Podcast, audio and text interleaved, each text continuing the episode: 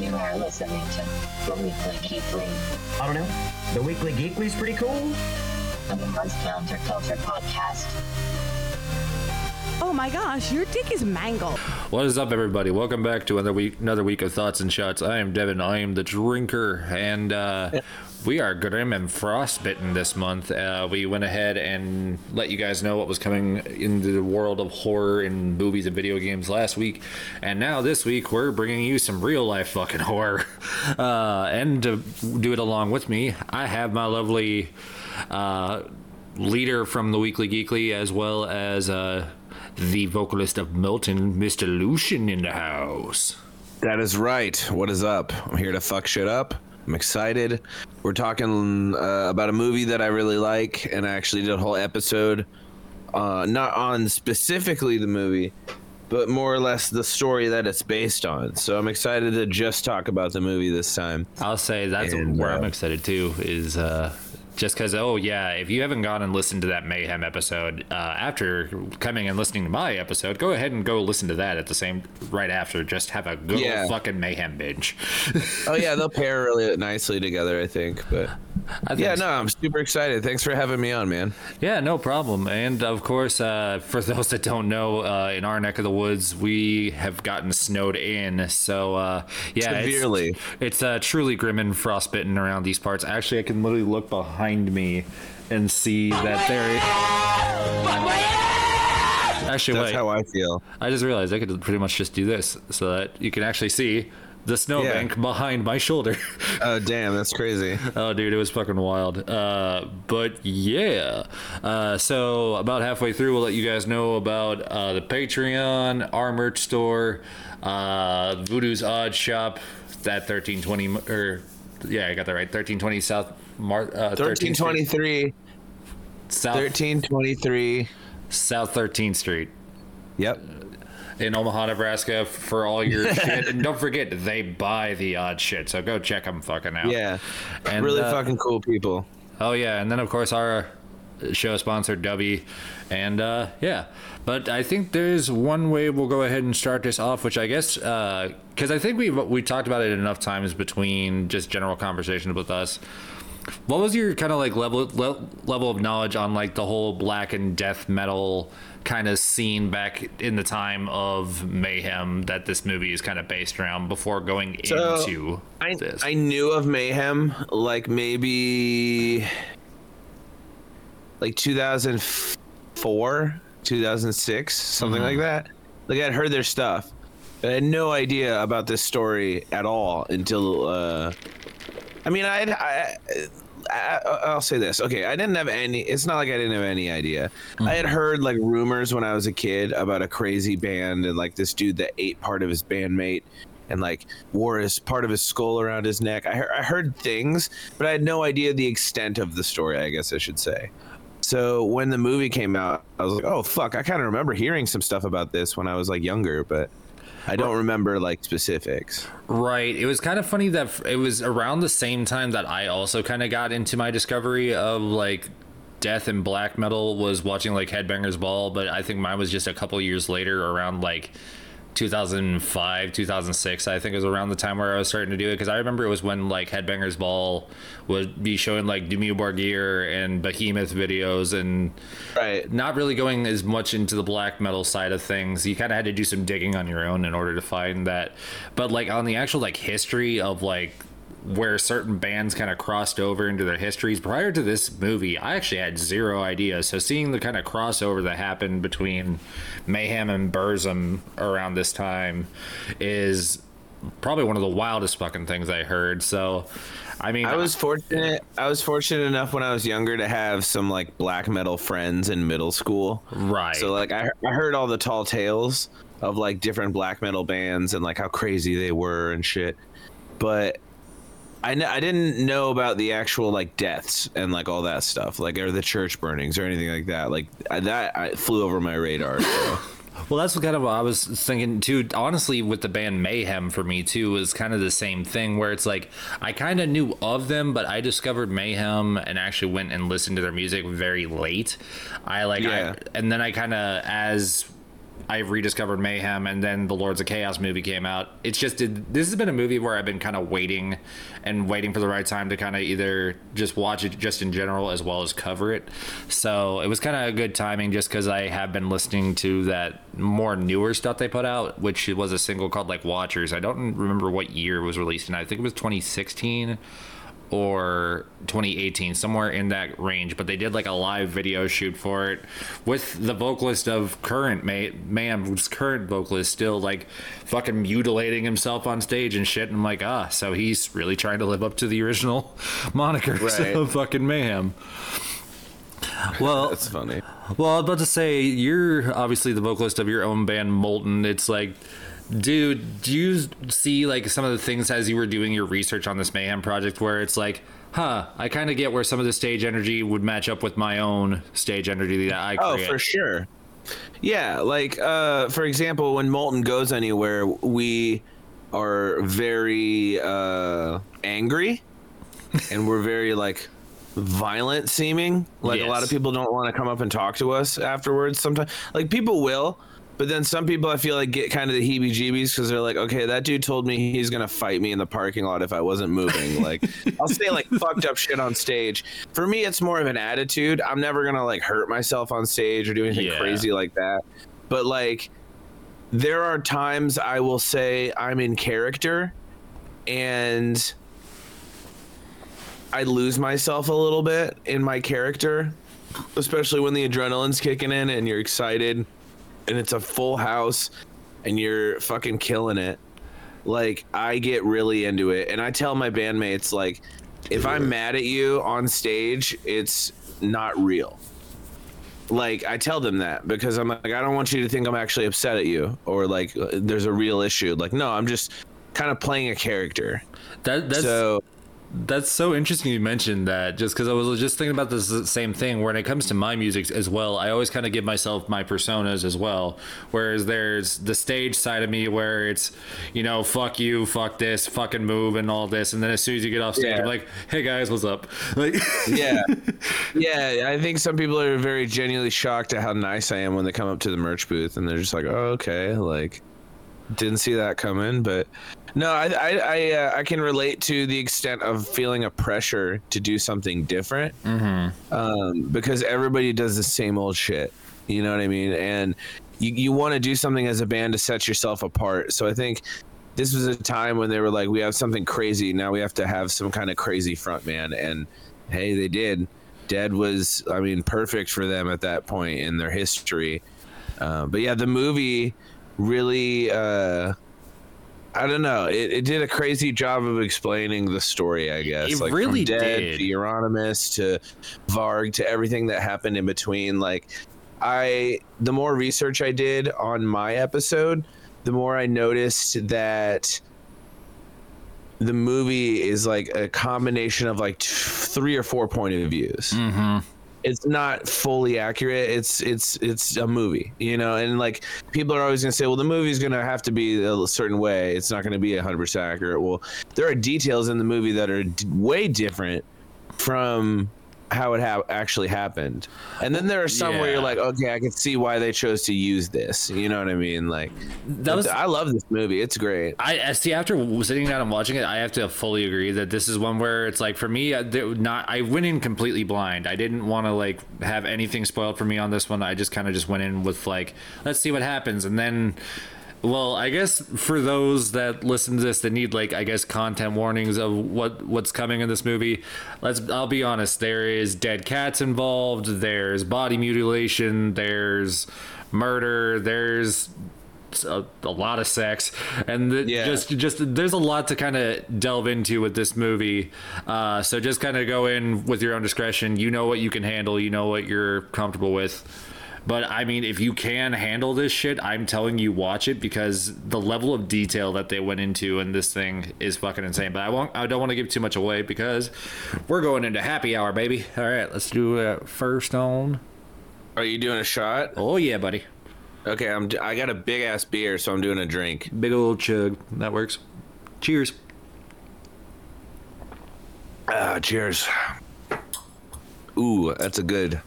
Ooh. I traveled through the five degree snow to the gas station and almost died, and it was like a fucking day Same. after tomorrow movie. That's really what I did too. Is I risked it, risked it for the biscuit by getting some Wingstop. But I was like, it's right down the street from our our. Oh, you drove? I drove, yeah. I walked. You walked in this? I walked. I walked, brother. It was horrible. I got had a to ride be home. bundled up like you were in the goddamn tundra. Like you were just coming back I- from the thing. Yeah, I looked like it was I was in the Antarctic, and people were honking at me when I was walking. They're like, "What are you fucking doing?" And I was like, "Don't worry about it." And then i I'm got to to the gas here. station, and I was like, "Okay, I gotta walk back." And then I realized that my walk back was all uphill, Oh, and I was like, "Oh fuck!" Like I'm already like lightheaded and tired, and feel like I ran a marathon. honey. If you do anything in the snow, it just makes you ten times more tired. It really does. Well, uh, So I was just like, "Fuck!" And this guy was nice enough to give me a ride home, and I was like, "Thanks, dude." See, that's that's when you find the good things. But let's see how we'll go ahead and launch into Lords of Chaos. We'll start off by I wanted to talk about how Euronymous at the beginning of the movie almost gives a good like his tagline of Norway. Gray, boring, seal clubbing, and a very high suicide rate. yeah, I like how you added that into the notes. I, I really appreciated that. Because I was, I was, I was actually interested by this, so I actually decided to go and research the, what the actual current suicide rate is in Norway, and I guess as of March thirty first, uh, twenty twenty three, is twelve point four per one hundred thousand inhabitants, which is down twenty five percent since nineteen ninety, which is actually technically even pre. Uh, after this movie was done, so I wonder how much that's down from when they were around. Honestly, Yeah, I don't know. That, that's an interesting thing to think about, but I don't know if it really had that much to do with them. Oh, well, I, I, well, for me, it was just like the writing of the movie where I'm like, okay, so that's the level of jokes that we're going right off the bat, and I can appreciate Right. that. Yeah, yeah, yeah. I, I'm glad that they like stuck true to like the black metal kind of people I hung out around with. Like Yeah. they were very much the same. You know what I mean? Like very much in the same way of thinking and acting. I guess. I also So- look, this was led up to with a scene where it's kind of like something almost straight out of like a National Geographic special about like, and now we're going to enter the land of Norway. Let's say hi to the Right. townsfolk, like, and right. just one of those moments, and then literally it pretty much just throws you straight into mayhem uh, and or Euronymous at his place with uh, them all chilling, listening music in uh, Euronymous' bedroom, which starts, I guess, kind of the first weird shit of the movie where it kind of kicks in, where all of a sudden they threaten to start trying to stab their drummer which me as Yeah. a drummer i will not lie my eyes widened on that scene and i was i was sitting there being like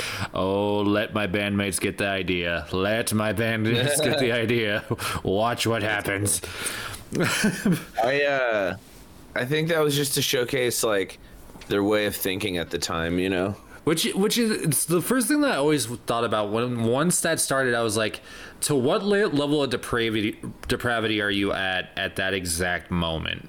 When when that is where your brain says it's like, oh, I'm listening to music, having a good time with my friends. I'm gonna stab someone. oh, Yeah, I don't know. well, and then uh, the the other scene that I was waiting for us to relate to was uh, the first band practice of the film where the sister walks down. So, myself personally, I actually have a couple different experiences where uh, I would be like practicing or whatever when I was uh, still living with my dad, and my sisters would just come in, which is ironic because you actually know of both of them, yeah, if I'm not mistaken. Yeah, correct? yeah, I met both of them. Yeah, and so it would be a swap off of who would be annoyed about band practice happening at the time that it's happening. So it would happen this way every time. They would open the door, be like, "Oh my god, you suck. Can I please go back to sleep?" And then they would shut the door. And then I I couldn't even get a rebuttal in in the time. They were just done. And then what'd be funny is we would still keep going for like 2 hours after that, and so they would have to like leave the house afterwards, but did you have anything like that kind of growing up either? Like, uh, with, Uh, where was I had anyone coming? Room in my, I had a bra- practice room in my like basement at my parents' house. Mm-hmm. So I kind of had the opposite effect. People would come over and like hang out when we were practicing and just like play Skate 2 on the Mm-hmm. TV and like we would just be jamming out for an hour or two. It was pretty chill actually. My parents were always annoyed by it because it was just me screaming into a microphone with my friends like That's the way it always guitar, starts, though. but- Yeah, that's the way it all started. But but yeah, no, that's pretty much all I had. I never had anybody like bursting in telling me not to do it. Like that kind of sucks. But Well, uh, this is, or I think the best ones that a band will always have. That every band seems to have the one story where they were living somewhere and a neighbor tried to tell them that they were playing too loud. And I still love Yeah. ours because our landlord actually came and sat in uh, outside in his car with his uh, windows down when we were practicing one day, and he's like, "Yeah, I can barely hear it outside of your yard." So uh, I don't know what the guy's talking about. If he keeps harassing you, just let us know. And I was just like. This is the best guy I've ever fucking dealt with. so then we uh, decided to raise the volume after that. So somewhere else. so uh but then uh the other thing i wanted to discuss too my favorite thing about this movie is the editing style that they decided to use and uh especially in the beginning during when they're kind of doing the going around hanging out and just causing chaos essentially is when they started using the fisheye lens just completely out of nowhere. And it never really comes back in the movie which is the most ironic part too. They literally use the fisheye lens for like a little bit of story plot building in the beginning but then it just vanishes. And yeah, it was like only specific scenes needed it. I guess well it's kind of cool. it was also they had a unique editing style of this movie too is what one note i really had about the, this movie just because of the fact that it's they were very quick jumps on the edits where you're sitting there in a normal situation and then boom you're all of a sudden going right back to a flashback where you got dead running around in a forest Yeah, reusing That- that that, one a lot cool. it, it yeah. was, it was, I'll say that. i think it was a tasteful was- use of it It was well edited and well shot. Yeah, it was I a- thought it was really well done. Um, cinematography was like it wasn't like mind blowing or anything, but it was Right. it was good, and it, they got really lovely shots of Norway. I'll say that. So that was kind of cool. Yeah, but with, without going back into the cocksucking contest of this movie, uh, now we can actually go into talking about some of the different shit that uh, we just kind of encounter in this movie. Which I guess we can start with where. This, so I guess essentially in the initial lineup of Mayhem, they were all jamming together in Euron- Euronymous' basement. Then the drummer basically just says, later guys and i love how anyone leaves in this movie and they literally just do like a control alt delete and just buy wherever they are yeah, they and instantly like the stories vanish are always more complicated in real life, and they're not going to fully touch on them, so it's always just weird in the movie. You're like, oh, okay, bye. Because because then after the drummer left is when dead start, starts coming into the story because they try and fill Yeah. the different members and they discover dead which uh dead discover sends a uh, tape of him doing the vocals along to their music and he sends it along with a crucified fucking mouse which was the first one where i'm like all right now we're getting into like some village shit. Let's go. Like It actually wasn't their music; it was his old band from Sweden. really? Yeah, he had a band in Sweden that he left, and he was like supposed to go to college and shit, but like didn't, uh, and ended up moving to Norway to join Mayhem. That that is kind of insane that he literally moved to join this band, and then uh, it kind of goes into. You could already tell, like as soon as Dead comes into the picture, you could already tell that this is a man who's missing a couple screws in the head. Yeah. and it's blatantly clear because the first interaction that we see with Dead after he gets picked up and uh, taken to uh, where they're gonna go is he stops, tries to get out while the car is moving, mind you, and just picks up roadkill and takes a big deep whiff. And and that's when I was sitting there being like, this man is going to be an interesting character. But then I realized exactly who it was, and knowing the history, Yeah, spoiler alert, it's not going to end well for Dead. Exactly my point. Uh, because what it basically happens after Dead kind of gets into it, uh, we get to the first point of the movie where my jaw dropped when this happened, uh, which is the successful cat murder that you see hanging for the entirety that Dead Dead is in the picture, uh, when in his own quote bedroom, I guess is, is what you could call it, and then. then they go and uh, he's trying to get Dead out of bed, and then they he says, "Hey, look, Dead, there's a cat. Let's go get it." and this is how you start the depravity and seeing like how sick this stuff was gonna be willing to go. I'm not gonna lie, I was kind of already preparing to see a second cat murder on screen, and I was kind kind of thankful that it didn't decide to go that route, because just seeing Right. the one cat hanging in the bedroom for the rest of the movie was already just kind of one of those things where I'm like, I can't take my eyes off of it because I just know it's Yeah, it was there. a real looking cat. It was really real looking. I'll say that. It- well, that's the other thing that I was gonna say about this movie too is the level of details down to the everything that they had in the room. They wanted you to know what this person was about from the second you walked in there, and Right. they weren't afraid to just be like, "This is gonna be disturbing, but this is gonna look great in the end of it because it's gonna be going as close as it was to."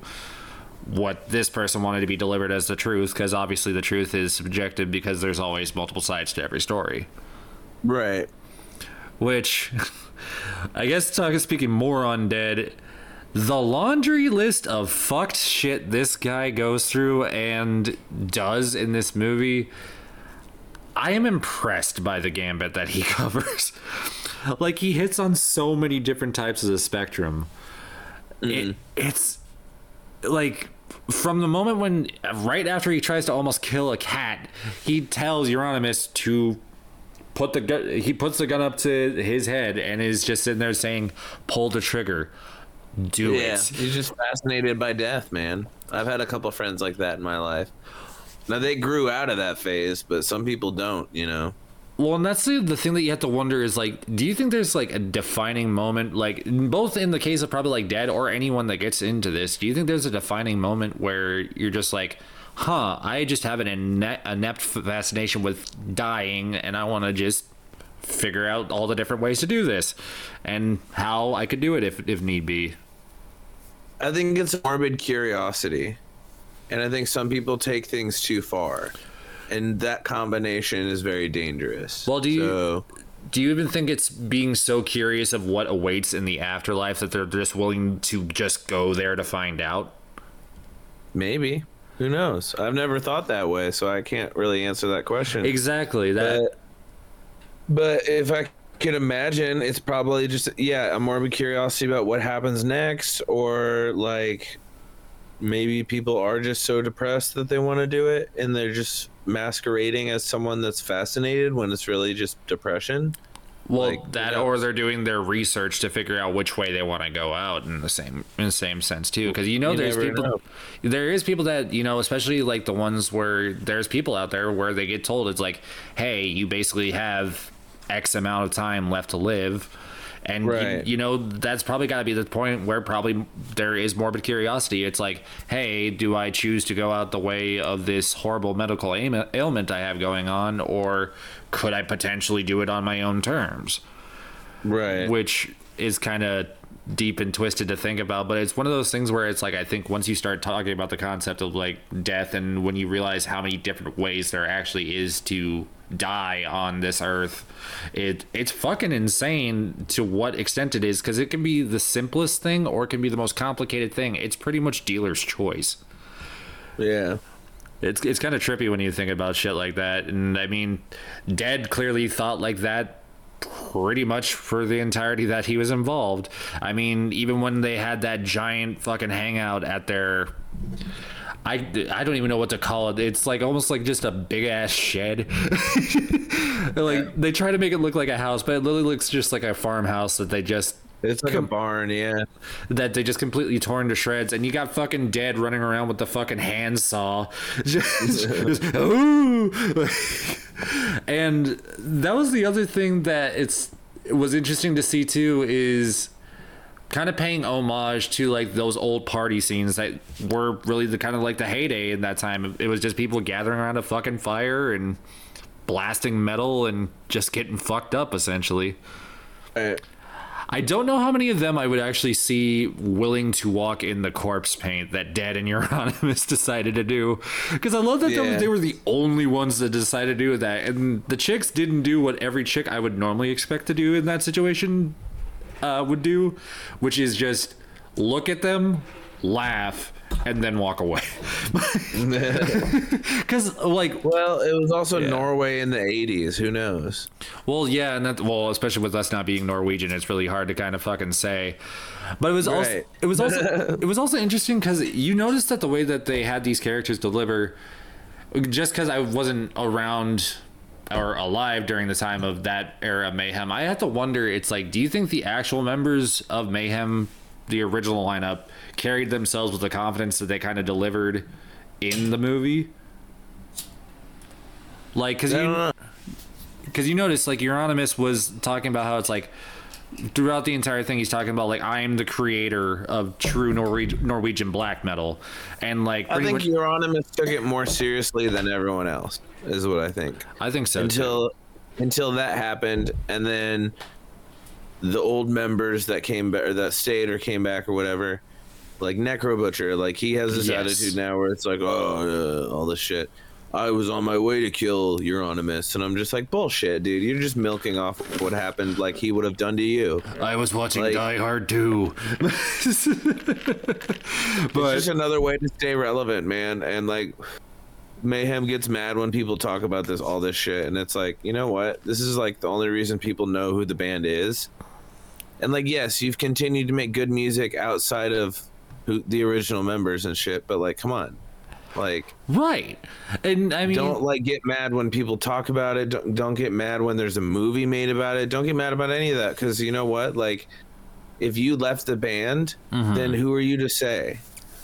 Exactly, because I mean, like, this is. I feel like the reason why they would do movies like this is to give a chance for the stories that aren't being told to be told. And I think I'm glad to see more of those ones coming out where it's like someone tries to make something showing one side, but then somebody else comes and says, hey, guess what? There's an entire other side you're not hearing here.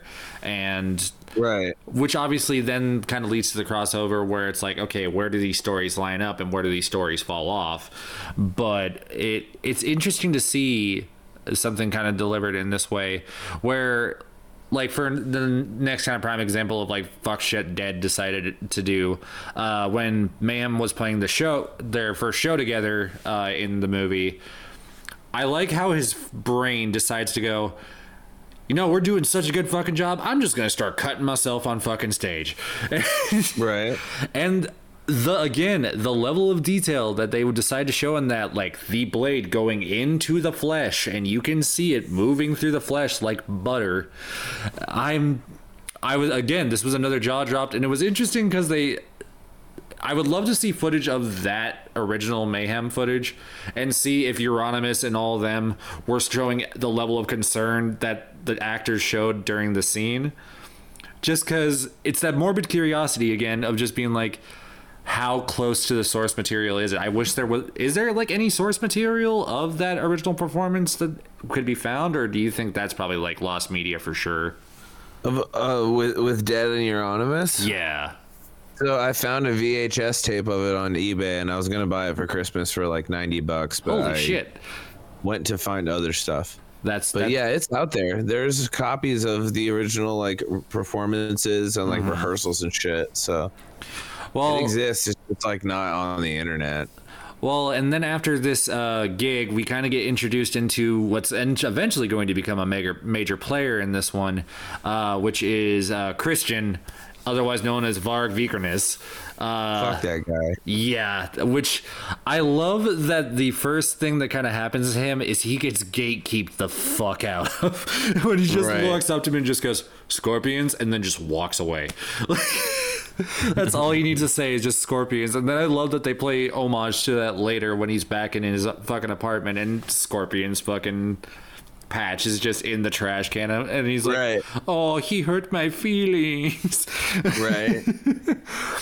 But of course, meanwhile, while uh, Varg is starting to try and fit in with the crew, uh, one crew member is being lost because we get into the most infamous moment in Mayhem history before Varg, uh, which is Dead's suicide, uh, which. Again, re- bringing it back, the level of detail. Holy shit. The cutting of the arm straight up Ugh. like it, that was body horror for me, where it's like the level of detail they went to that, and then him slicing his throat, and you can hear him gurgling on his own blood, as, Right. As he's pulling the shotgun there and putting it directly to the head, and just bam. And again, them showing the full shot with the like bounce back of the head as he's fl- and leading to the fall over. I was like, you went there. You fucking went there, and that's fucking incredible. The- yeah, it was fucking hardcore, for sure.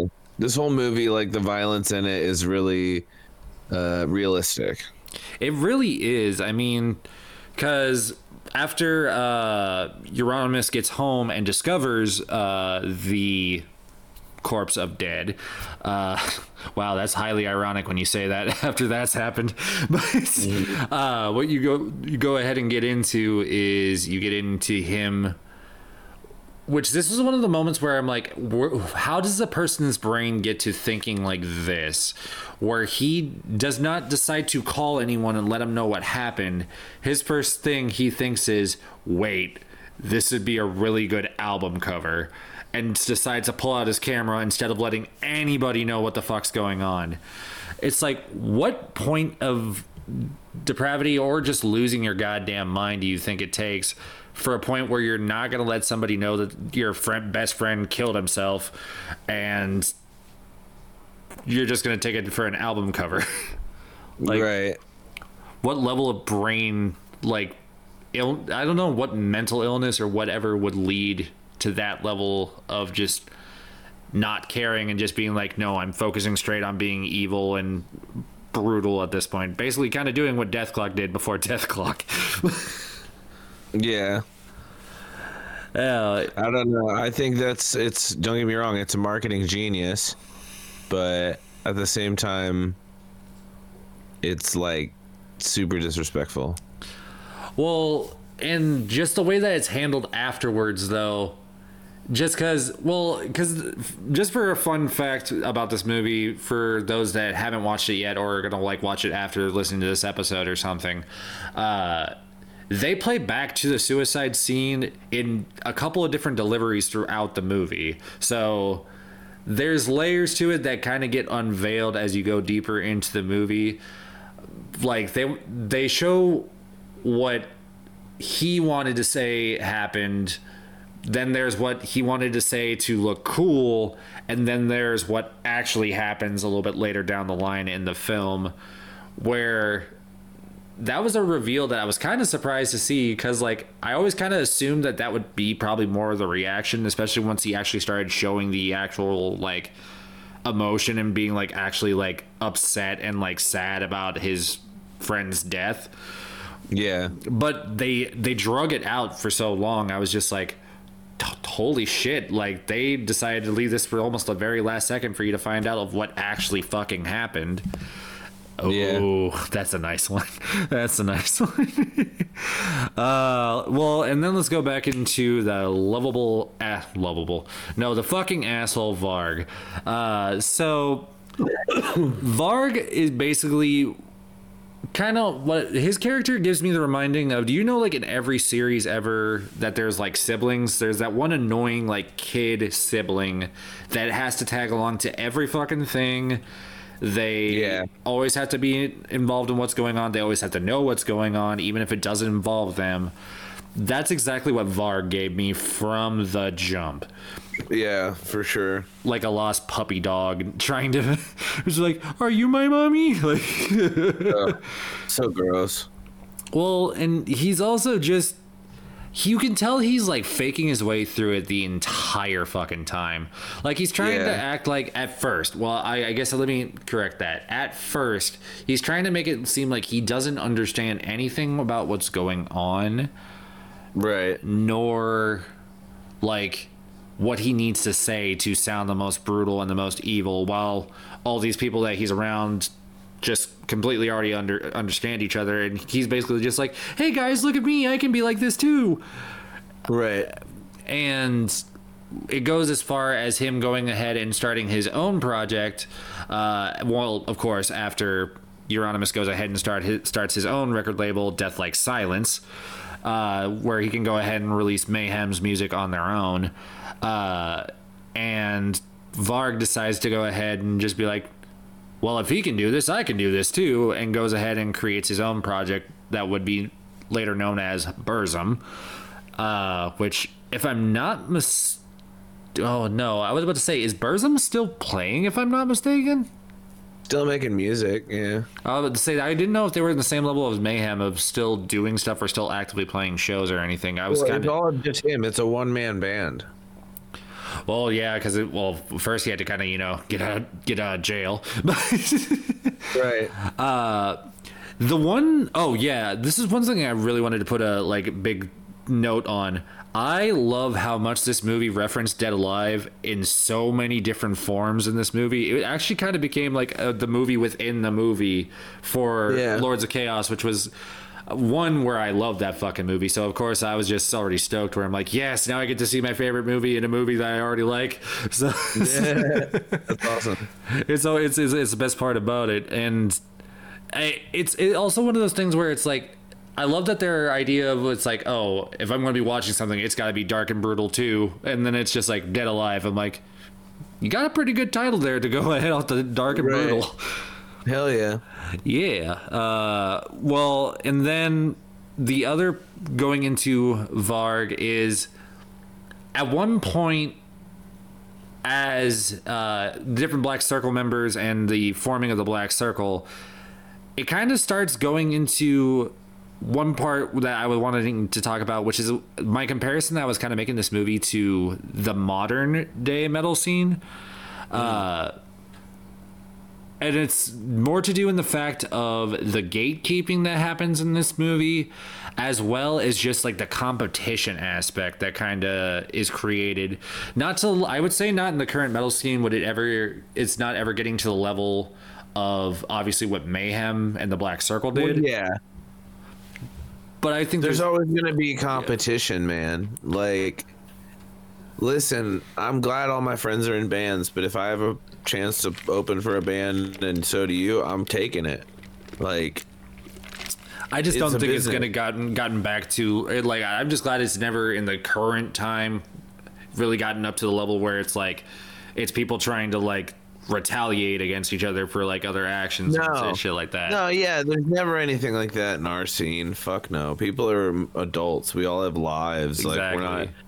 Fucking 19, 20 year old kids with nothing to lose making actual money playing music. It's like, that's so rare in the first place. Exactly. So like, so like, no, no, there is no fucking crazy antics in the local scene. There's no like rivalries really. There's no any of that. Like everyone's pretty chill with each other, but like, you do have healthy competition. You know, I would say there's definitely shows- There's shows that everyone wants to get on, but some bands will because they talk to the right people and they Yep. figure shit out.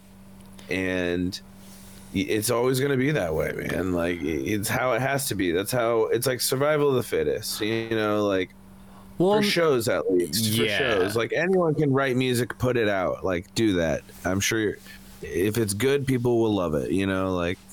But for shows, shows are like politics that's true. and a lot of fucking uh, what do they call it? Um, networking and shit like that. Like Mhm. it's a lot of fucking politics and a lot of uh, building communication with people and like being in the right circles when stuff happens. So right.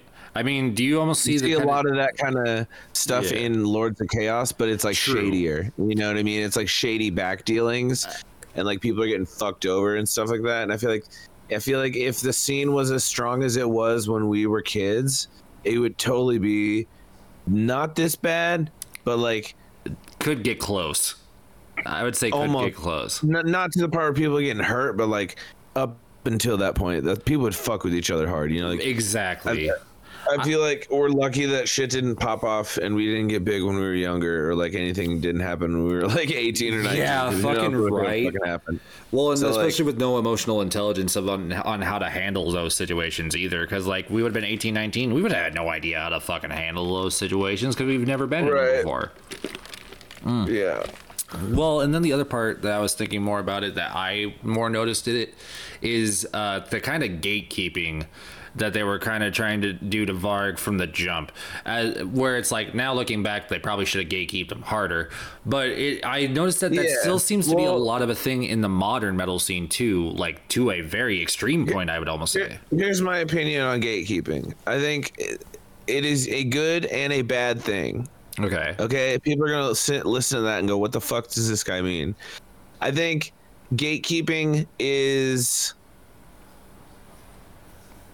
N- okay. So like people say that gatekeeping is like telling other fans of a genre or fans of an IP, like, "Oh, you can't do this because it doesn't adhere to the original, whatever," you know, Right. like that kind of stuff. Like, or like this music sucks because of this and blah blah blah blah blah. I'm more Uh, okay. Um, what the hell happened?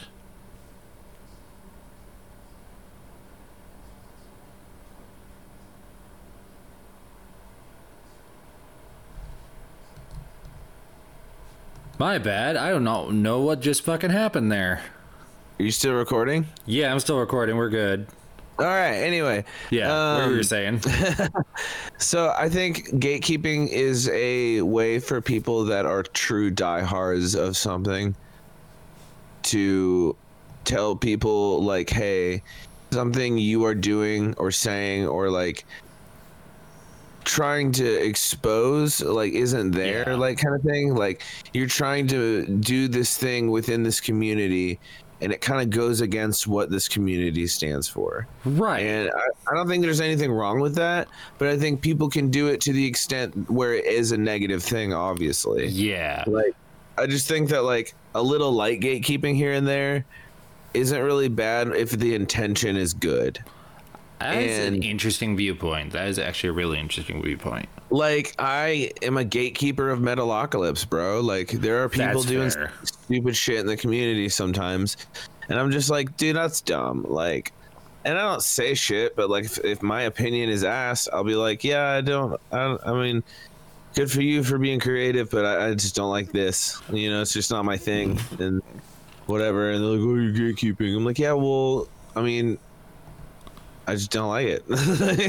I don't have to like everything. You know what I mean? Like, well, it's it's taking the uh, the idea that you have to understand with art. It's like you're never going to please everybody 100, percent and that can Right. be taken into any form of art that you are making. Whether it's like you know you're podcasting, you're a musician, you're a videographer, or an art an actual artist. Like you are not going to please everyone with it, but the ones that are going to be into it are going to be into it, and the ones that aren't aren't.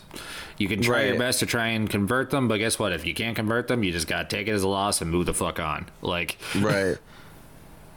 I don't know. No, I feel you. It's just like uh I don't know. I feel like if you are kind of defending what you think to be like the creator's intentions, Mm-hmm. then I don't think it's a bad thing. You know, like I don't think you're being an asshole. But like if you're just like telling people that have a different opinion than you that like they can't be fans of whatever, like that's mm-hmm. stupid. People can have whatever opinion they want and be fans of whatever. But like there are I don't know, man, it's just such a touchy topic, you know, like gatekeeping is is is a weird thing. Well, and that's the thing that I like kind of handling on some of these ones is while when I see a topic that I feel like can also be very relevant in this, I feel like these discussions do need to be kind of had just because like they are ones where it's like, yeah, it may be controversial opinions at points, but that's like the same thing. It's just like assholes. We all have opinions and no, everyone's is different from everyone else's. Like we can all have different ones. And it's just, I, I feel like people need to get back to the point where people can have differing differing opinions that doesn't make them like less than or like a reason to be like made fun of or like bullied for their opinion it's like well it's my opinion i can have it if i want to have it I like welcome the bullying. You should bully me. cyberbully me and then just i'm going to throw hot dogs through your window I'll just use all the fucking shit that people say to me that's negative as song lyrics. I'll make I'll make a song out of it. You can just do, like-. Or do you like what fucking Psychostick did with the Sad Face song, where Yeah. he was just reading through like sad Facebook posts. Right. Just do that. well, That'd be funny. I think what I'm going to go ahead and do is give us a little time here to get realigned, and then uh, go ahead and we'll come back, sell you some shit, and then we'll go into the good shit, like Varg and his various burninatings. Hell yeah. All right, we'll be right back with you in a second here. Whoop.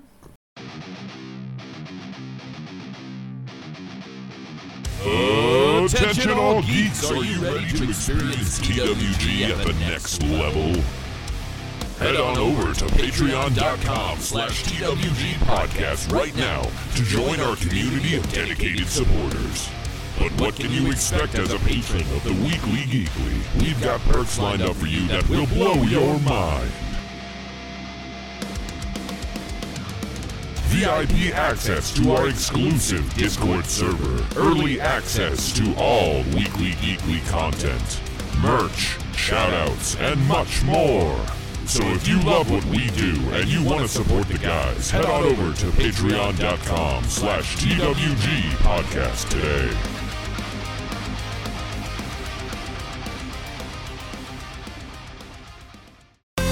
Listening to the Weekly Geekly, I don't know. The Weekly Geekly is pretty cool. a Month's Counterculture podcast.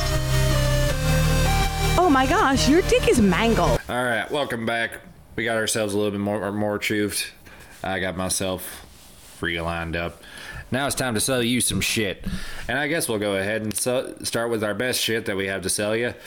Patreon.com slash TWG podcast. We are been moving on over the some new stuff from the feeds on over to the Patreon ones. We got a couple of exclusive shows on that there now, don't we, Lucian? Yeah, let's see. Um, we have D and D Fight Club. We have uh, Death album reviews. We have Game Pod. We've got some actual interviews on there that are exclusive, like uncensored Frylock interview. Ooh, that's gonna be a good one. Yeah, we've got uh, Sungu Kwan, the uh, character designer of Metalocalypse. We got a whole uh, article interview with him that was really, really, really cool. That's So there's a lot of cool stuff on Patreon. If you want to support the podcast, it's only three dollars a month minimum. Five dollars gets you VIP Discord access. Of course, you can always join the Discord if you want at discord.gg slash the weekly geekly. Yee. But patreon.com slash TWG podcast is the best way to support what we do and keep us able to do it, to be honest. Like some of us need new equipment. Some of us uh, need like proper paperwork fees for conventions Yeah. that we can work to get you more content. So there's a lot of stuff that we need that we're currently trying to get. But I think if you guys want more of us, that's the best way to get it. So consider becoming a patron today. If not, check us out on YouTube, Spotify, SoundCloud, anywhere you get your podcasts, especially YouTube if you want that little extra video crunch. Oh yeah. Say definitely. Yeah. Be, be, be sure to take advantage of the the uh, free trial too. You can get a week free trial and uh, see if it's right for you before you go ahead and do a full commitment of. Nope, we ended the week Oh, trial. no. Sorry, we might bring it back. Who knows? But for now, three dollars a month. That's like less than the cup of coffee that you get every day at Scooters. Or you can get the five dollar VIP, and that's less than two McChickens. Yeah, and you uh, got your options. you could either get a bunch of fucking content or two chicken sandwiches. Once we get to 50 patrons, I'm gonna start doing live streams on uh, on Patreon. Which we've talked we talked about a couple ideas we've we've had with that, and Yeah. some of them uh, include maybe even bringing back the old style where we uh, riff over movies and such in the live stream. So if you want to see that and be able to join in with it, uh, you have to go ahead and go and support that Patreon because you'll never know Yeah. what happens unless you support. Yeah. So Quit looking at yourself, cat. we're on Twitch, we're on all that, but I just do that for fun, man. Really, the Patreon is really where where you need to go if you want to support. But we appreciate you guys for listening, also. So thank you for being here. Subscribe if you haven't. We have plenty more content coming out uh, on both Hot Dad's Cool Shots, Weekly Geekly, and Thoughts and Shots. So there's so much coming at you nowadays. Say Don't so- want you to miss out. Yeah, soon enough you'll be able to catch the party block when we get the episodes consistent enough where it'll be us and Hot Dads dropping on Saturday and Sunday, so you can party your way through the weekend with thoughts and shots and Hot Dad cool shots. Hell yeah. Hell Hell yeah. I'm excited. yeah, and then if you also want to help support uh, the Geekly as well, you can go ahead and check out Voodoo's Odd Shop at 1323 South 13th Street in Omaha, Nebraska. Uh, if you want to go Or no, sorry. 1323 Martha Street. sorry, 1323 Martha Street. Yep. because I, if I, you've been more involved with them than I have, just since I'm still Yeah. kind of whole new to the geek. Voodoo's a great guy. I love him. I've uh, I met him. I want to say 2019, 2018, 2019 in that kind of area. Yeah, And we formed a partnership where we're like, you know what? I'll have you on every once in a while. You have me at your events, and we can do some content at your events. It'll be fun. And we've been doing all of his Voodoo's Odd Shops events every year, uh, which is is just been a blast. So he now is set up at the Admiral. Ooh. Oh, excuse me. Oh yeah, So- that's right. Yeah, we have a really nice room in the Admiral where we can now make content at the Odd Shop event, um, which is now I think twice a year. So that's gonna be fucking cool. Aren't they doing the spring one 420? If I'm not mistaken. Yeah. Yep. Which is also funny because isn't Molten also playing a show that day on 420? Yep. That's Thrash of the Titans with uh, y'all and Aurelius, if I'm not mistaken, isn't it? Yep. Aha! See, I got you a free plug in there for your show too. So we're gonna fucking be. It's either gonna be a busy ass fucking weekend, or I'm gonna have to not do that event and have one of you guys cover with Zach. That's what I We'll- figured. Well, it'll probably be like I won't be able to be make that event. Neither will Dusty. Probably have like you, Scott, and Zach record some stuff and Chaos make an Lords. and fucking be some chaos lords Yeah. and get some fun content. I think it'd be fun. Oh yeah, Um, it's always a good time when you get any of the Geekly squad together. Honestly, so Yeah, totally.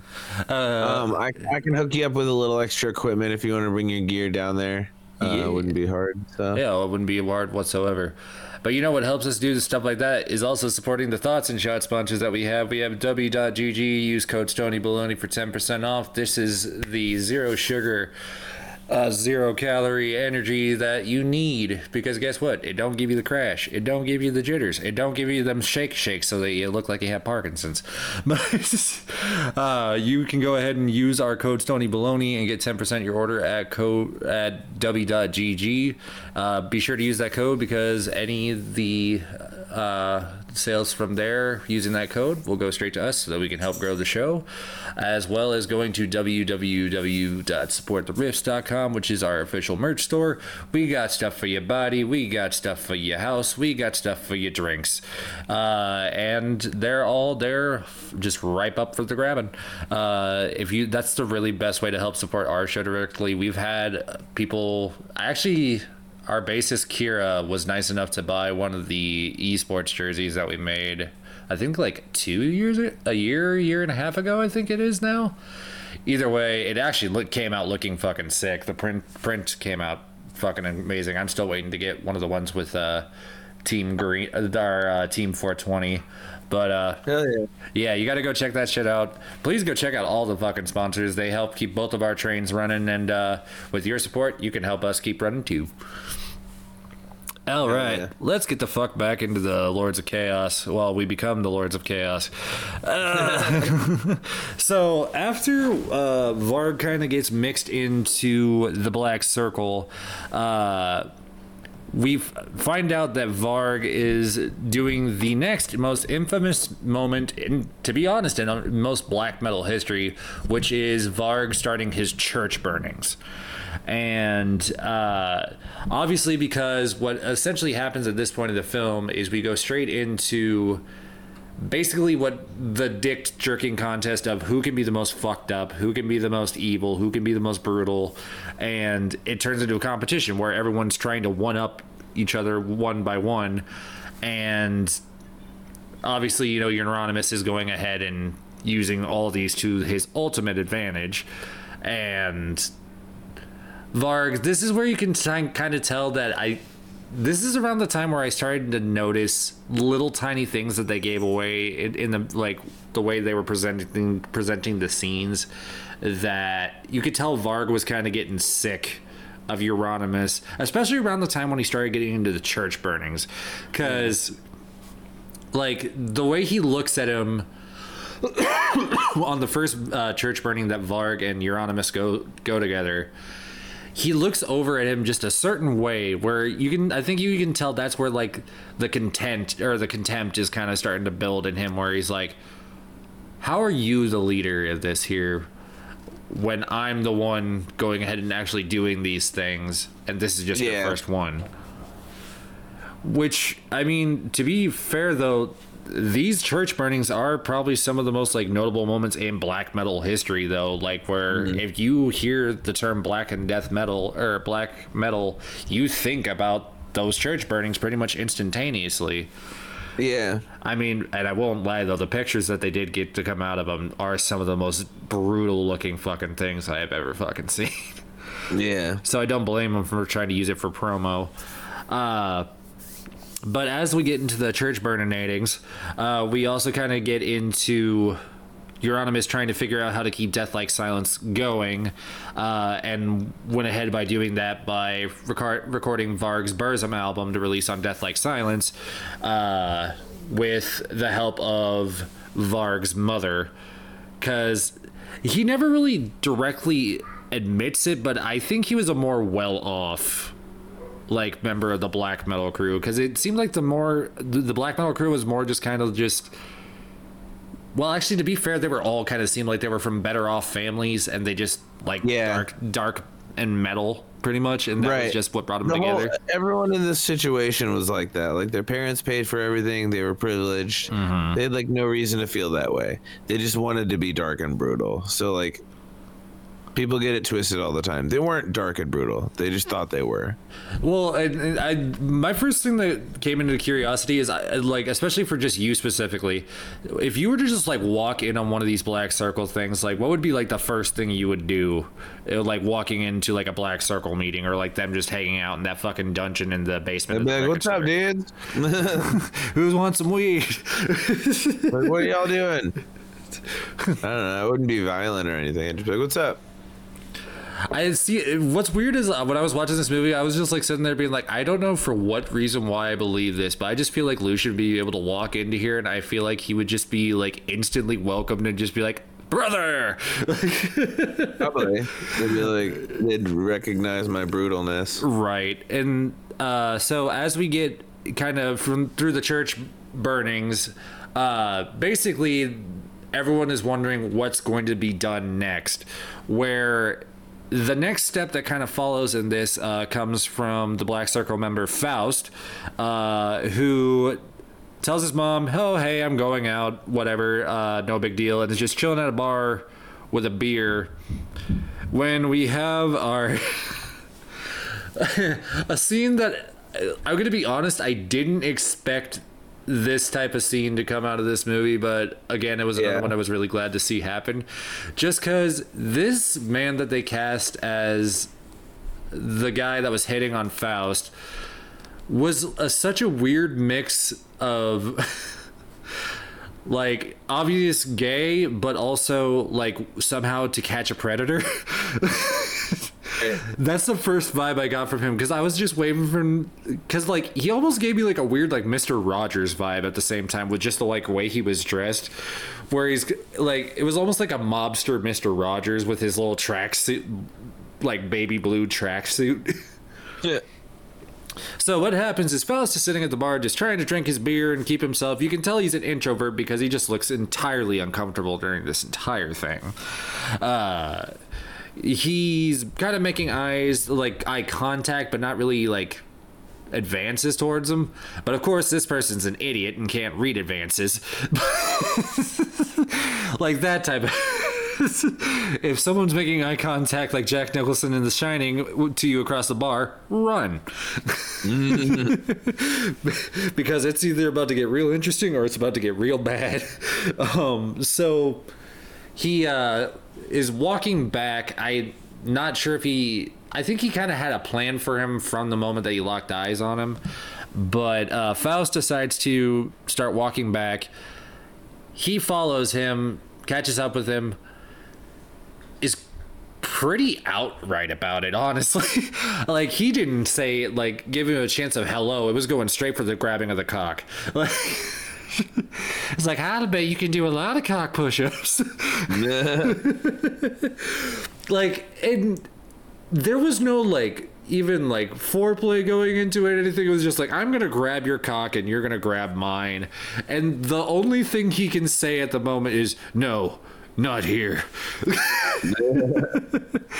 Like it was delivered li- literally like almost like a soap opera moment where like dude's trying to kiss on the woman and when she just goes no not here we can't. Like that, so they decide he decides to pull him off and we get to probably this is one of the ones where i would say the senseless violence kind of kicks in. Uh faust takes this man back to a i don't know kind of like a brushy part of the park that he's in and makes it seem like he's about to let them do what they want to do then he just starts stabbing, and when I mean he stabs, he stabs quite a bit. I mm. don't know what the exact count was, but I think it was something close to like thirty something. I think it was thirty to forty, if I'm not mistaken. Because basically, he just started with initial stabs to get him off, and he kept trying to like take the knife away from him and he would just stab him more and then when he's dead on the floor and already dying he decides to you guessed it stab him some more. Like it's senseless. And it's the most beautiful level of senseless i've seen because like he wants to make sure he's not getting back up from this. Like there's no recovery. There's no coming back from it. Like he's laying where he's laying and he's not coming back. And it was surprising to see it out of a member like Faust, where he's kind of just been one where he's just kind of like lurking in the shadows, is there, but not really like super prominent. And then this brings him up kind of up the, the food chain in the Black Circle, which is interesting that he's just like, Varg sitting here trying to be like, oh yeah, I burned another church. Look what I did. And fucking Faust is like, I killed a man. Right. like and that's that's the best like the part about it is Varg's just going off and basically kind of being like, "Hey, pat me on the back. I did this." And then he just took him out in one sentence. uh which I guess leads to pretty much just the start of the downhill effect of your your, your fuck Euronymous and uh, Varg for the rest of the fucking film, because uh, Varg decides to get the genius idea of, hey, I'm gonna go to the press and let them know who's doing the church burnings without letting them know who's doing the church burnings. I- were you also when you watched this the first time? Did you just sit there and look at him at that exact moment and look at him and just go, "You're an idiot"? Yeah, totally. You're a fucking moron, dude. I mean, I'm, I'm really uh, well. I mean, to be fair, Euronymous also did the, pretty much the same thing of just looking at him and just be like, "No, you're stupid. This is not going to work." Right. And we go into that ag- exact interview, and it's almost cringy how hard he's trying to look like. He looked like he was almost paying homage to like multiple like black metal music videos that hadn't even came out yet in the context of this movie because he looked Right. like the way he was dressed or whatever he looked like Satyricon uh, in uh, the mother north music video where he's wearing like the fucking cloak and uh, they're just walking around like fucking rings of fire pretty much in the forest and i'm just like you are trying way too hard and then where it's like the interviewer kind of calling him out on his where it's like where what do you guys stand for? Because he's like oh we're for odin. Okay but you're a nazi. But you believe in pagan paganism but you're also a satanist. Where i feel like that's a lot of how things work now and just in everything where there's so many people that say it's like oh yeah i i'm in this type of lifestyle. It's like oh cool oh but i still go ahead and do x y and z that don't match up with the relig- religious standpoints but matches up with a different religious standpoint. And it's like cool. What the fuck are you? Hmm. Like just that confusion of where it's like it seems like so many people are trying to find something to try and make their own, but they don't understand that it's already been something that has kind of had standards set out and most, Yeah. most of them are very set to those standards and, and again the call out of varg in this is probably one of the smoothest things ever because that's right when his story starts to unravel and he goes into fucking panic mode Right. He starts freaking out. Yeah. which i love that varg's fight or flight is either i'm going to run away or i'm going to narc on my entire group Right. That dude sucks. Fuck He- that dude. Well, and I love that his friend is the entire time acting like almost like a fucking Geoffrey from Fresh Prince of Bel Air. Like Right. his interviews going down the fucking the fucking shitter, and the guy, his best friend, just comes in and just goes. How about some tea? like I'm just sitting there like first off your power dynamic it's very blatantly obvious. Fucking love it. He's the bottom you are the top. We get it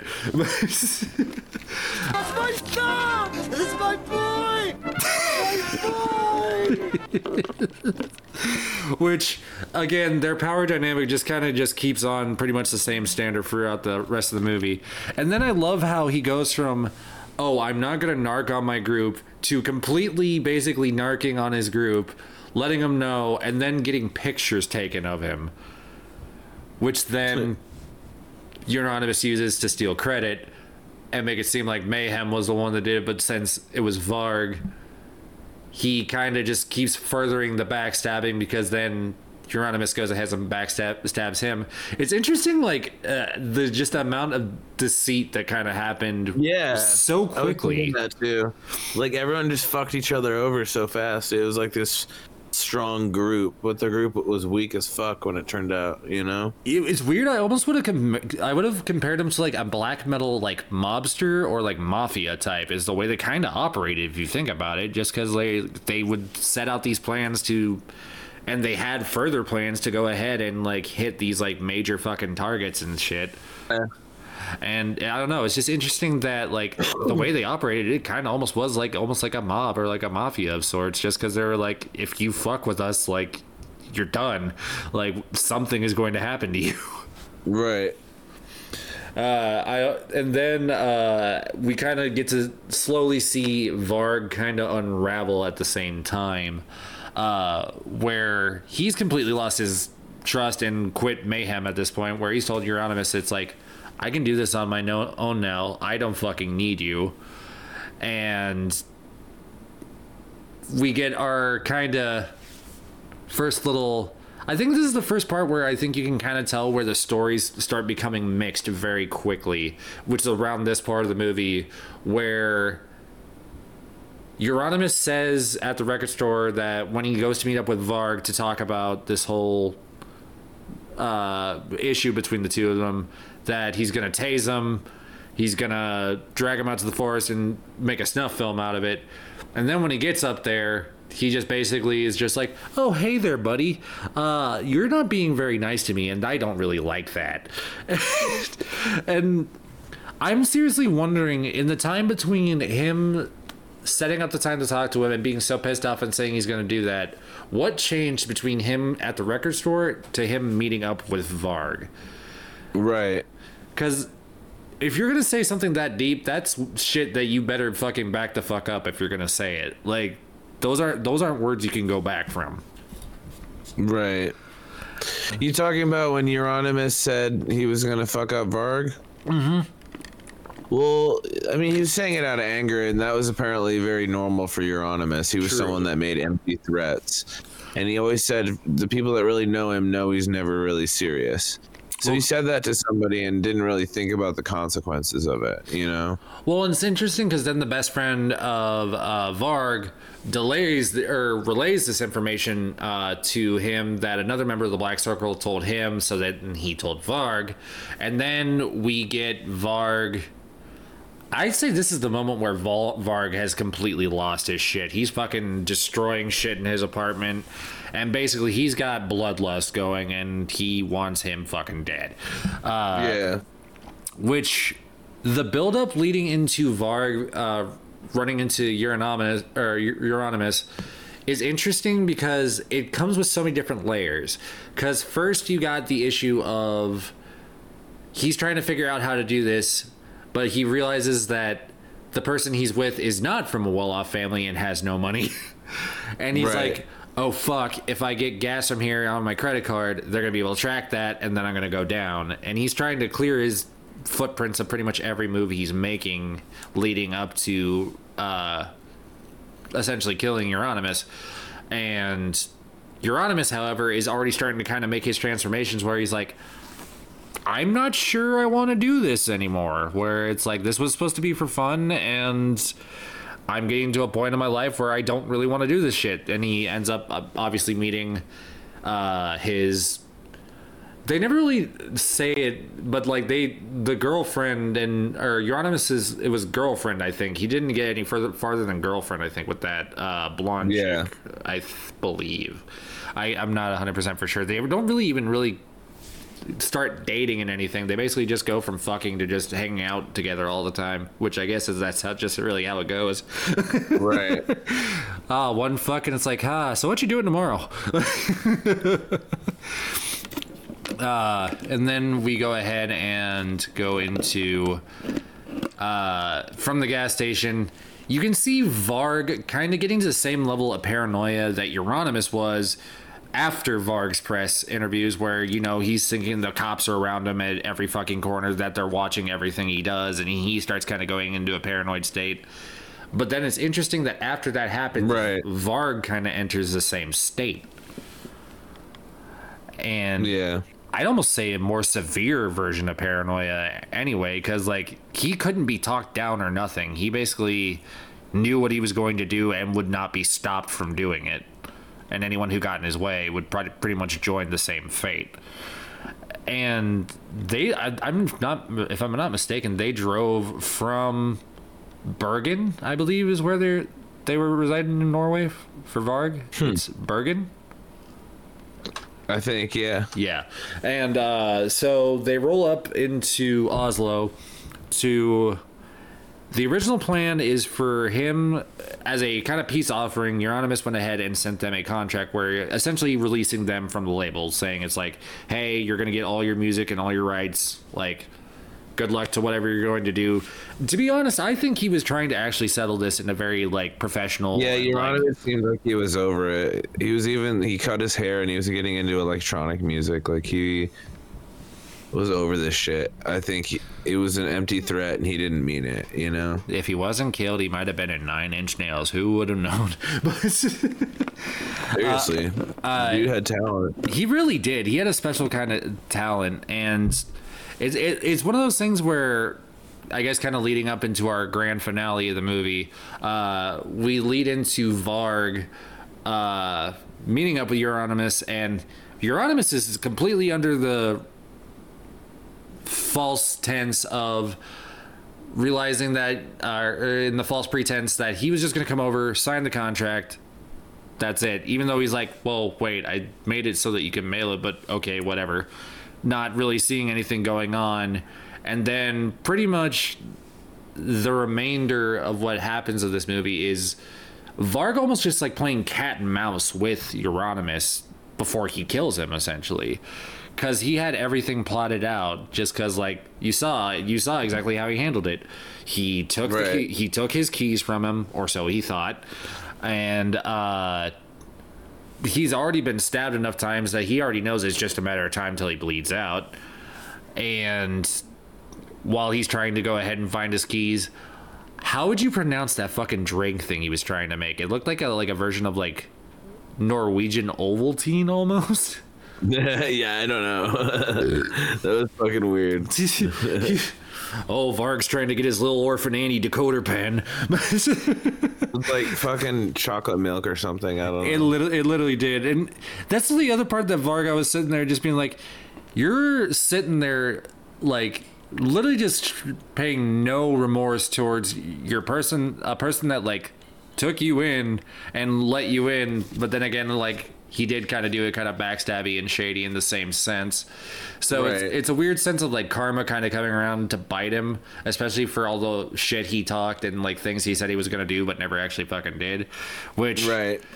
as he's bleeding on the floor, I think this was the one that moment that hit me the hardest. Not where I was just like, "Ooh, that fucking sucks," or that like that was a rough one to sit through. Is he's bleeding on the floor after he's been stabbed by Varg.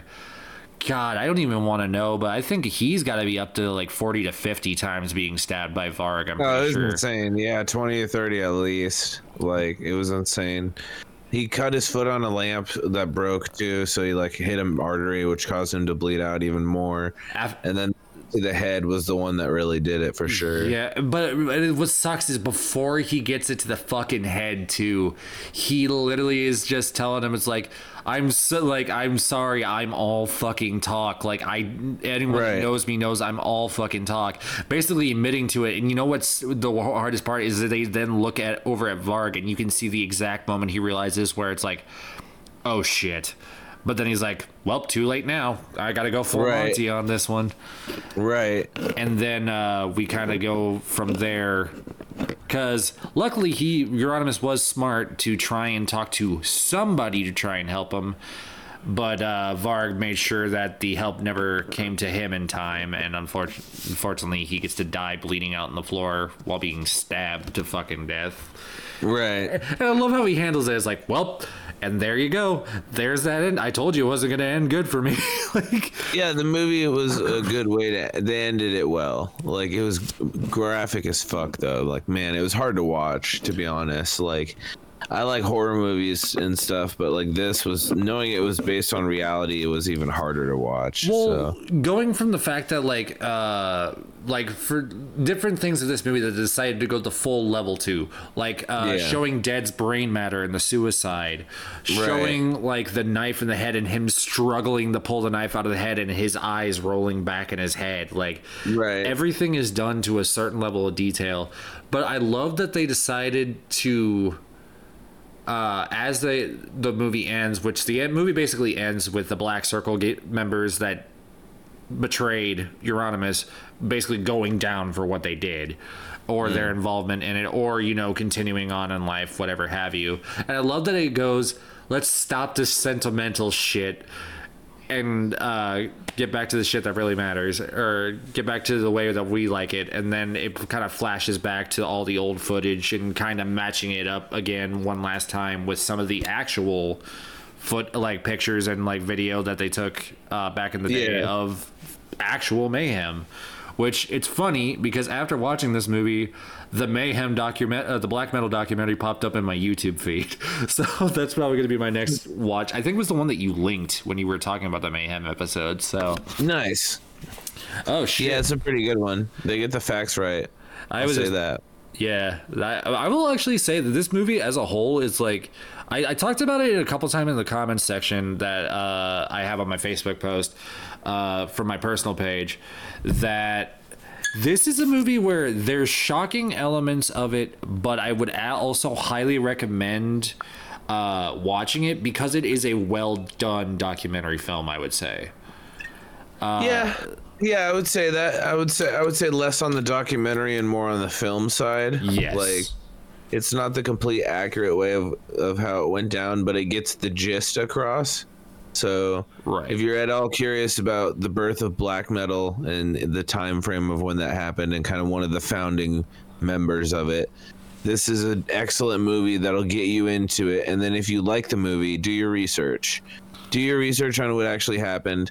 There's plenty of stuff on Wikipedia, on YouTube, everywhere where you can find out exactly what happened and uh, kind of understand like how they played it out for the movie and how I'll say this Varg was all over the internet for years telling his side of the story and I just I honestly don't want to hear it. That guy's scum. Like, my my friend commented on it basically saying that the the fact that Varg was pissed about this movie being released is basically why he loved it. Now looking back at it, I'm kind of glad too because it's like good. This deserves to piss you off because guess what?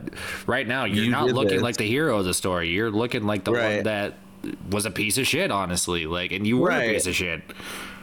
Exactly, and it's like you need to own up to it, man. Like I don't know, it, it just rubs me the wrong way, I guess. So Well, and I mean, it's it it kind of gave me this this entire movie just gave me an interesting thing that like they took so many different elements of different styles because again, the thing I kept going back to, and I still can't stop talking about it, is every flashback scene they decided to do, like the dream sequence where after he uh, fucked his girlfriend, uh, and he's laying there in bed and just is his eyes shut, and he goes into that uh, flashback where it's going back to him and dead uh, running through the forest, and everything just starts getting fucking trippy real fucking fast, and then he's you know picking up the brain matter like he's about to eat it, but of course never Yeah. shows it.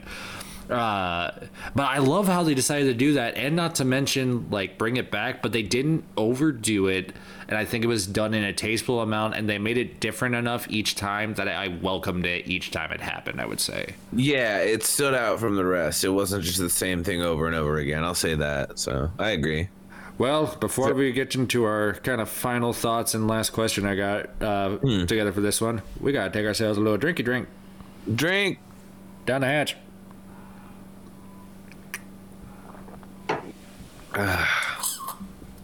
All right. So, the last question I kind of wanted to have be our last call here is. I, so I made this in the comment section too, and I was hoping to kind of get uh, some ones. I'm actually going to try and see if I can pull up some of those answers real quick. Hmm. Uh, so I asked it in our Facebook post uh, on Thoughts and Shots. So even after this episode, if you want to comment uh, this your answers to this on the Facebook post or in the SoundCloud comment section, whatever you want to do. Uh, if you could find another band that you would like to be seen, given this style of like documentary film, who do you think you would choose and uh, why? Hmm. Another metal band. I would say anybody, honestly, any musical artist that you can think of. I don't know. Because it's like they have to have a crazy story, you know? It's true.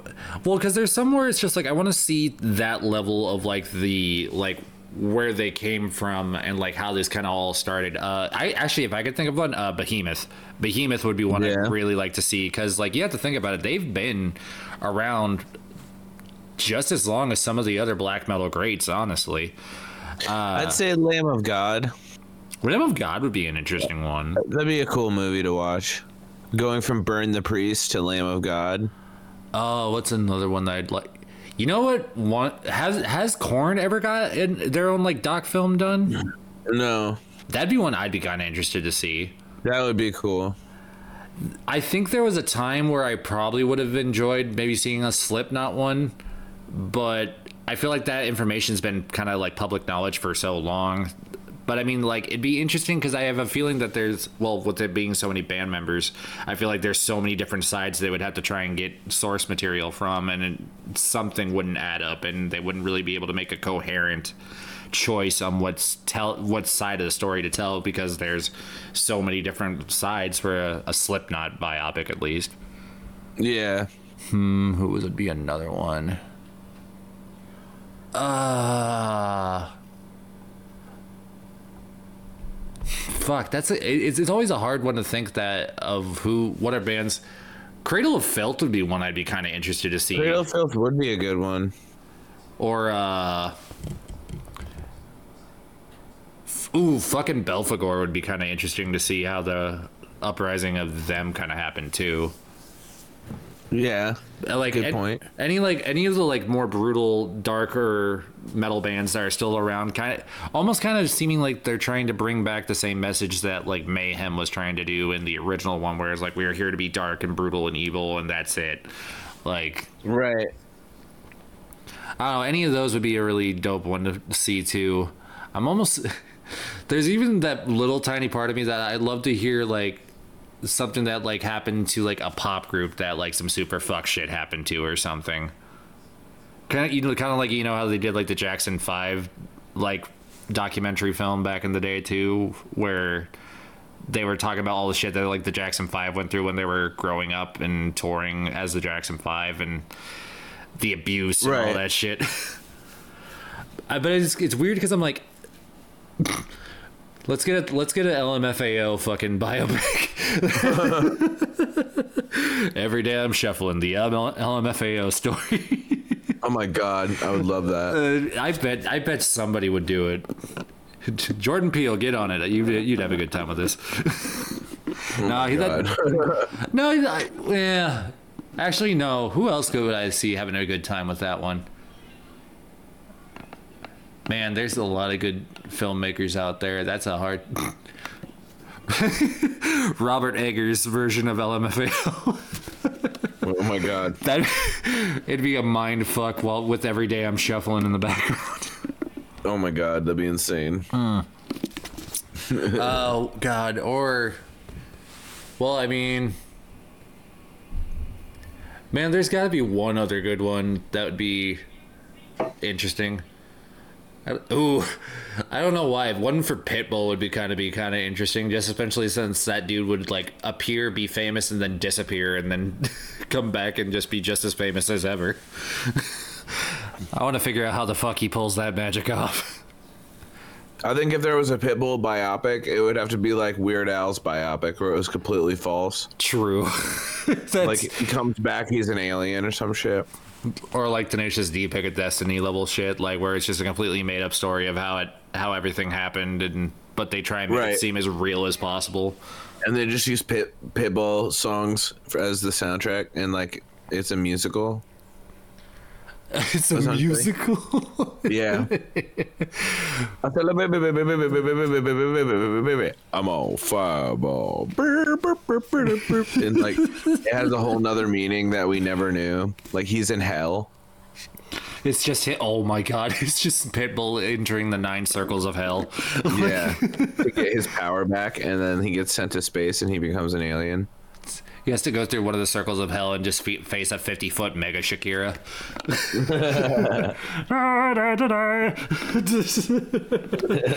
Pitbull, time to die. oh my god. Uh, well, and I guess like our and to give our final thoughts on the movie, I would highly recommend this one as being a viewing that I would say well, give it a sober viewing first, and then kind of watch it under whatever influence you're kind of wanting to. Just because there's there's so many little like hints that they give towards things in the movie that you kind of need to pay atten- pay attention to. Not like hyper focus on, but you know, like pay attention so that you because they give hints to what's kind of coming if you're paying Yeah. attention. But then for just the the straight rewatch value, because I mean, to be honest, with the shock value that this movie brings, I think the rewatch value on this is actually one that I'd give this a couple rewatches any day. Yo, for week. sure. I'm on like my third or fourth already, so Yeah, I mean, it's a high recommend from me, and as well as a high recommend from Lucian, just because actually, funny enough, he was the one that suggested this episode, and I was like, you Yeah. know what, this has been overdue. This has been an overdue one, and we're in. The I thought you would have some stuff to say for sure. So I like that. Yeah, I think this is a very one good one to kind of have in on the Snowden uh, Friday. I'm, For sure. I'm not entirely sure what's coming for the rest of the month for us on Thoughts and Shots. Uh, We might be doing an anime episode near the end of the month where uh, I'm going to have my good old buddy of, fuck, I think we're up to like 14 or 15 years now, Sean and uh, the vocalist of Rain of Eris, Joel, joining us for. Uh, Nice. little chat. I we haven't figured out what facet of anime we're gonna hit, but I might have them do a lot of the horror anime since I know that's right in all three of our bread and butter.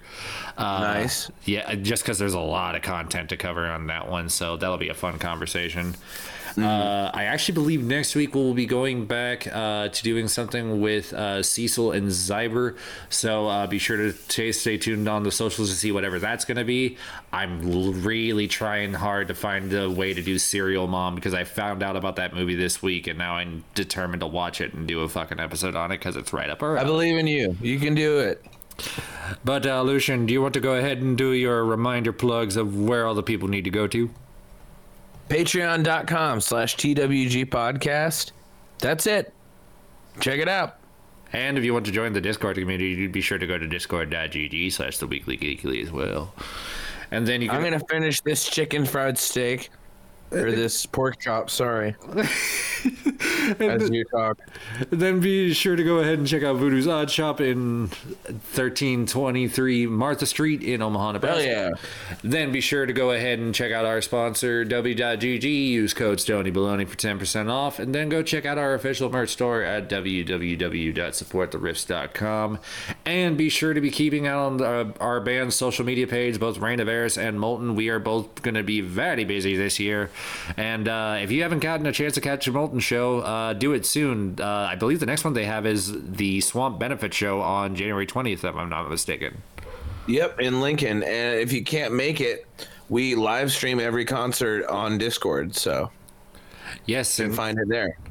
We've been talking more about trying to do a date together this year too. So you already know when that fucking happens. That's just going to be just an absolute chaotic night where the venue's going to regret it. Oh, for sure. between our two bands with the amount of smoke and drink that we will need to function they're gonna be like oh god we made a massive mistake